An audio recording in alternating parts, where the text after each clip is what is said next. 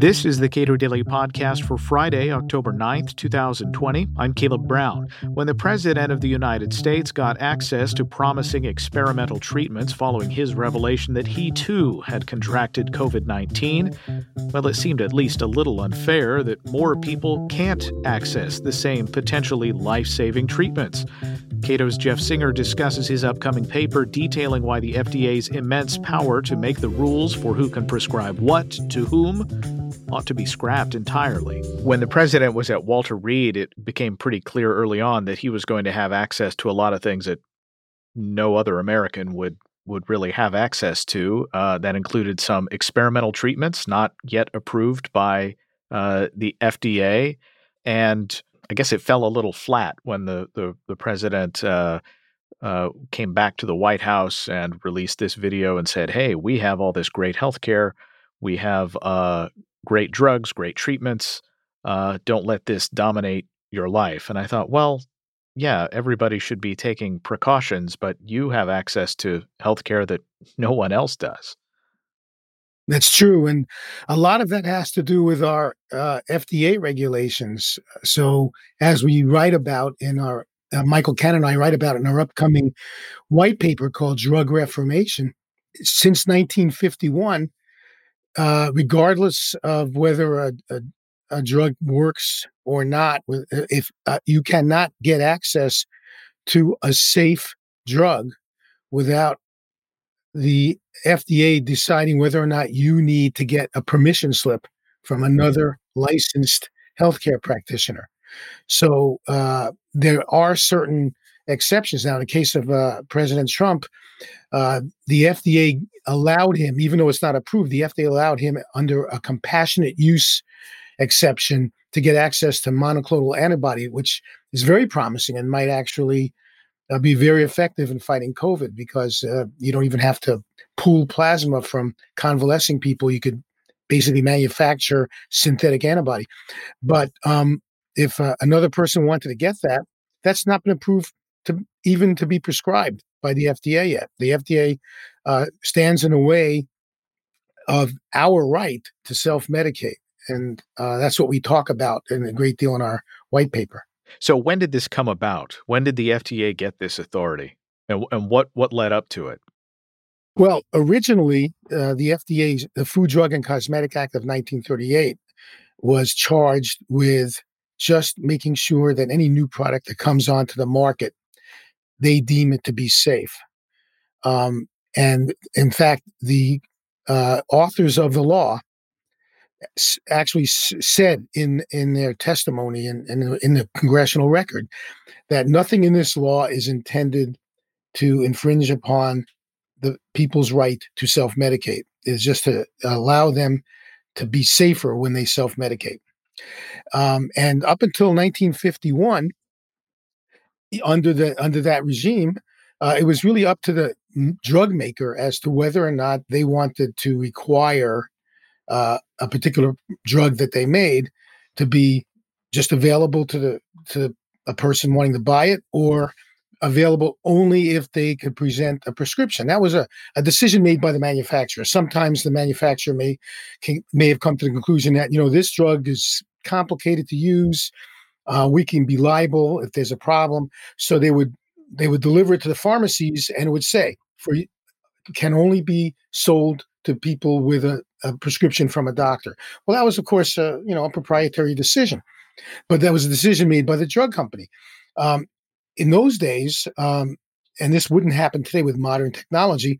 Sometimes drug company A would require a prescription for its product, and drug company B which would make the uh, sim uh, that basically identical product wouldn't require a prescription, and the pharmacist would get confused and accidentally sell a, a, a drug to a, a, customer that they, they really weren't allowed to without a prescription. So, uh, Senator at the time Hubert Humphrey, who later became vice president, and Congressman Carl Durham, both were pharmacists before they got into politics. And they were the go to people for the pharmacy lobby, and they complained to them. And the Durham Humphrey amendments to the Food, Drug, and Cosmetic Act were passed in 1951, which basically said, okay, from this point forward, we're taking this decision making out of the the private sector out of the marketplace and we're placing it in the hands of the FDA. So the FDA will decide what drugs will be available to consumers over the counter and what drugs will only be available if they get a prescription from a healthcare practitioner licensed by the state. And at that point, the right to self medicate was taken away because uh, how many of us, myself included, well, I'll give you an example. As a doctor, sometimes I almost I feel embarrassed when I'll be seeing a post-operative patient to let's say remove stitches from surgery and the patient will say to me could you do me a favor while i'm here i know this isn't your field but i'm getting another ear infection and um, amoxicillin always works and i can't afford to take more time off to go to my pcp and get the prescription for amoxicillin which i know i'm going to get. Could you prescribe it for me?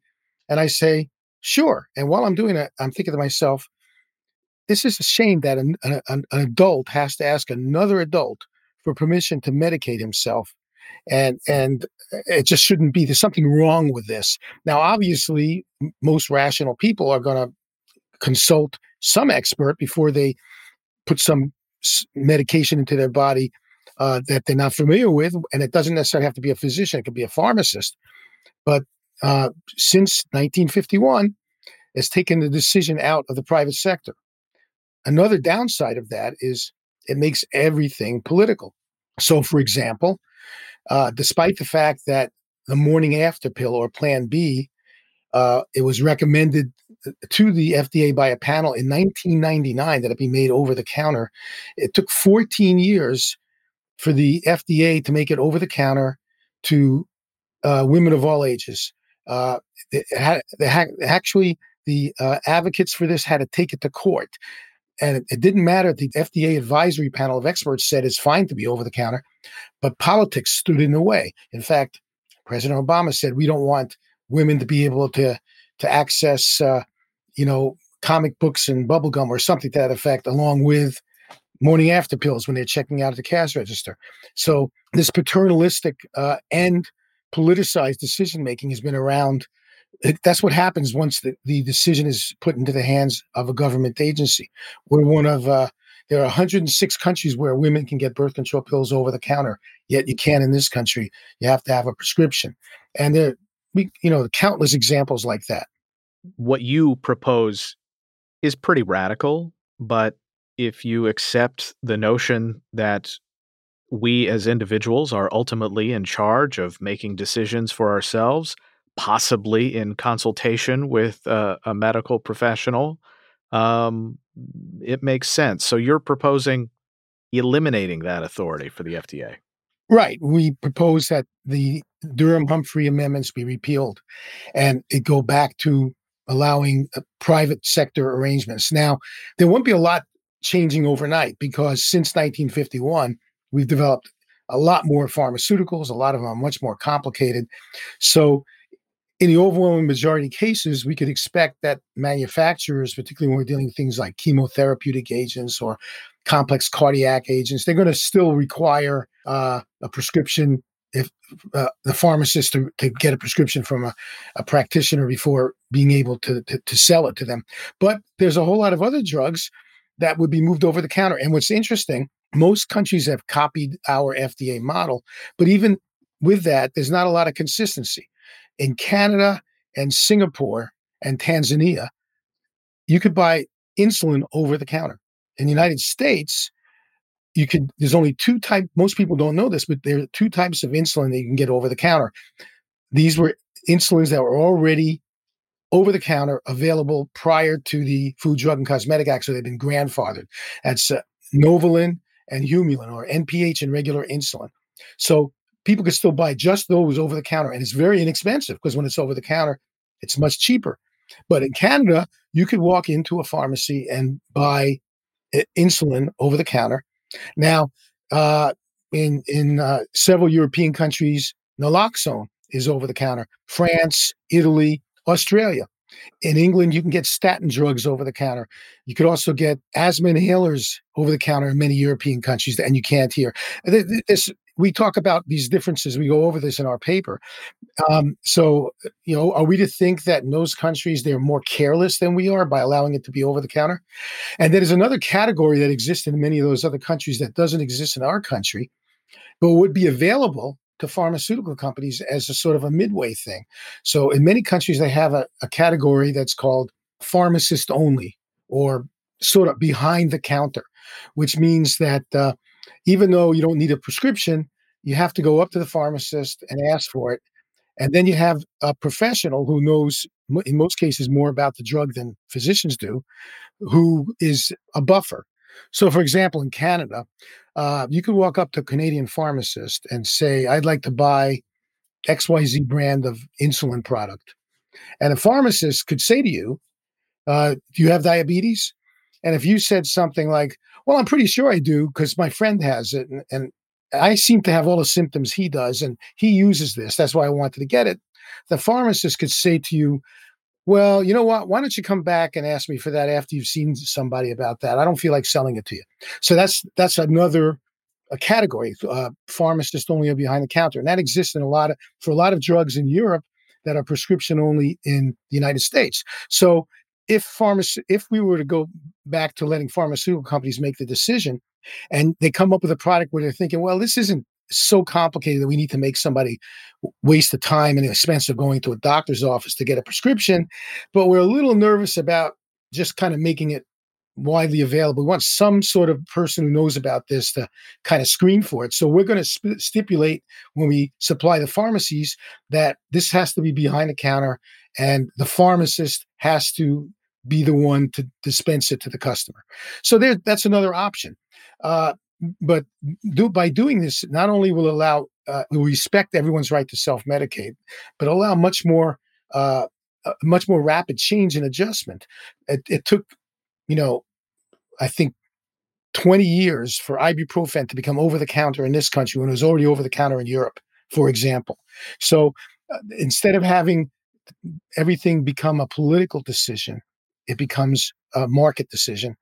And and the manufacturers base their decisions on their they don't want to get sued they don't want mal, uh, liability suits and they also don't want their reputation to go up in smoke and technologically it's a lot easier now to uh, not get drugs confused uh, sure. by pharmacists than it would have been in the 40s and 50s right they didn't have barcodes in those days so yeah exactly what's the upside for consumers i can imagine that uh, there will be some misuse of uh, drugs that otherwise would be prescription only? Well, evidence shows actually that when consumers are purchasing their own products over the counter, they seem to be more careful than when they get a prescription filled given to them by a practitioner. Uh, the very famous sulfanilamide scandal that led to the passage of the Food, Drug, and Cosmetic Act. Okay. What that's about in 1938, the new antibiotic sulfanilamide was made into an elixir form so that children could take it. And there were a whole bunch of deaths because the uh, ingredient used to make uh, to, to, dissolve the sulfanilamide in turned to be turned out to be diethylene glycol, which is related to antifreeze and is a poison and and after several deaths, the Food, Drug, and Cosmetic Act was then uh, passed in reaction to that. Well, um, almost every case where the person took and died of sulfanilamide was a it was a prescribed to them by a doctor. In fact, there were cases that we document in our paper where, despite the fact that the child was getting, seemed to be getting sicker and sicker with the sulfanilamide, the doctor said, "Keep going, give that, give more sulfanilamide." So we there's a tendency for people to uh, suspend their own uh, critical thinking and just place trust in the practitioner because after all they're experts. And um, when people on their own are making decisions they tend to be very discriminating. They uh, they comparison shop they ask a lot of questions. Uh, when it comes to birth control pills a very famous study was done by the university of washington about 10 years ago where they asked women to fill out a questionnaire to de- so that, and and determine whether they think they are a good candidate for birth control pills, and they were in agreement uh, ninety percent of the time with uh, OBGYN specialists. The 10% of the time that they weren't in agreement with them is because they were overly conservative and they thought they were not good candidates. And the OBGYN specialists thought, no, that's okay, you could take it. So there's a tendency for when we're making our own decisions for ourselves to be much more careful. And and then when you think about it, you know, we sell over the counter acetaminophen. A 12 year old can walk into any drugstore and buy a lethal dose of acetaminophen, no problem. So, uh, and they don't seem to do that. But the point is, we need to uh, to trust people to use their judgment. Besides that, that's their right. What's really ironic is uh, Jessica Flanigan wrote a book all about the right to self medicate called Pharmaceutical Freedom. And in that book, she pointed out that back in the colonial times, the right to self medicate was so fundamentally understood that Thomas Jefferson used that as an illustration when he's trying to explain to an audience why the right to free speech was so important. He said the right to free speech is as sacred as the right to self medicate. That was to make an example to his audience. Nowadays, we have to, to say the right to self medicate is as sacred as the right to free speech, which is kind of ironic how we've just turned things around. And it's only since around 1950. Up until 1950, it was understood that that you have the right to self medicate. What changes with th- what's known as right to try uh, if this authority from the FDA goes away? Is that no longer an issue? Well, it, no. If the if the authority from the FDA goes away, the FDA still has to approve the drug for marketing. So under our current regime, the FDA would still have to say whether the drug can be sold. But we would be taking away the FDA's authority to decide whether that will be sold over the counter or by prescription only, or by pharmacist only for that matter. So only taking away that authority. But under right to try, that gives you the right to go to a drug company that's developing a drug that's still going through clinical trials and has not yet been FDA approved, but has very promising results. In fact, it's already passed phase one, which means it is safe. So you know it's safe, you just don't know whether or not it works. And you can say, well, I want to try it on me because I have nothing to lose. And this wouldn't impact that. Dr. Jeff Singer is a senior fellow at the Cato Institute. Subscribe to the Cato Daily Podcast anywhere you please and follow us on Twitter at Cato Podcast.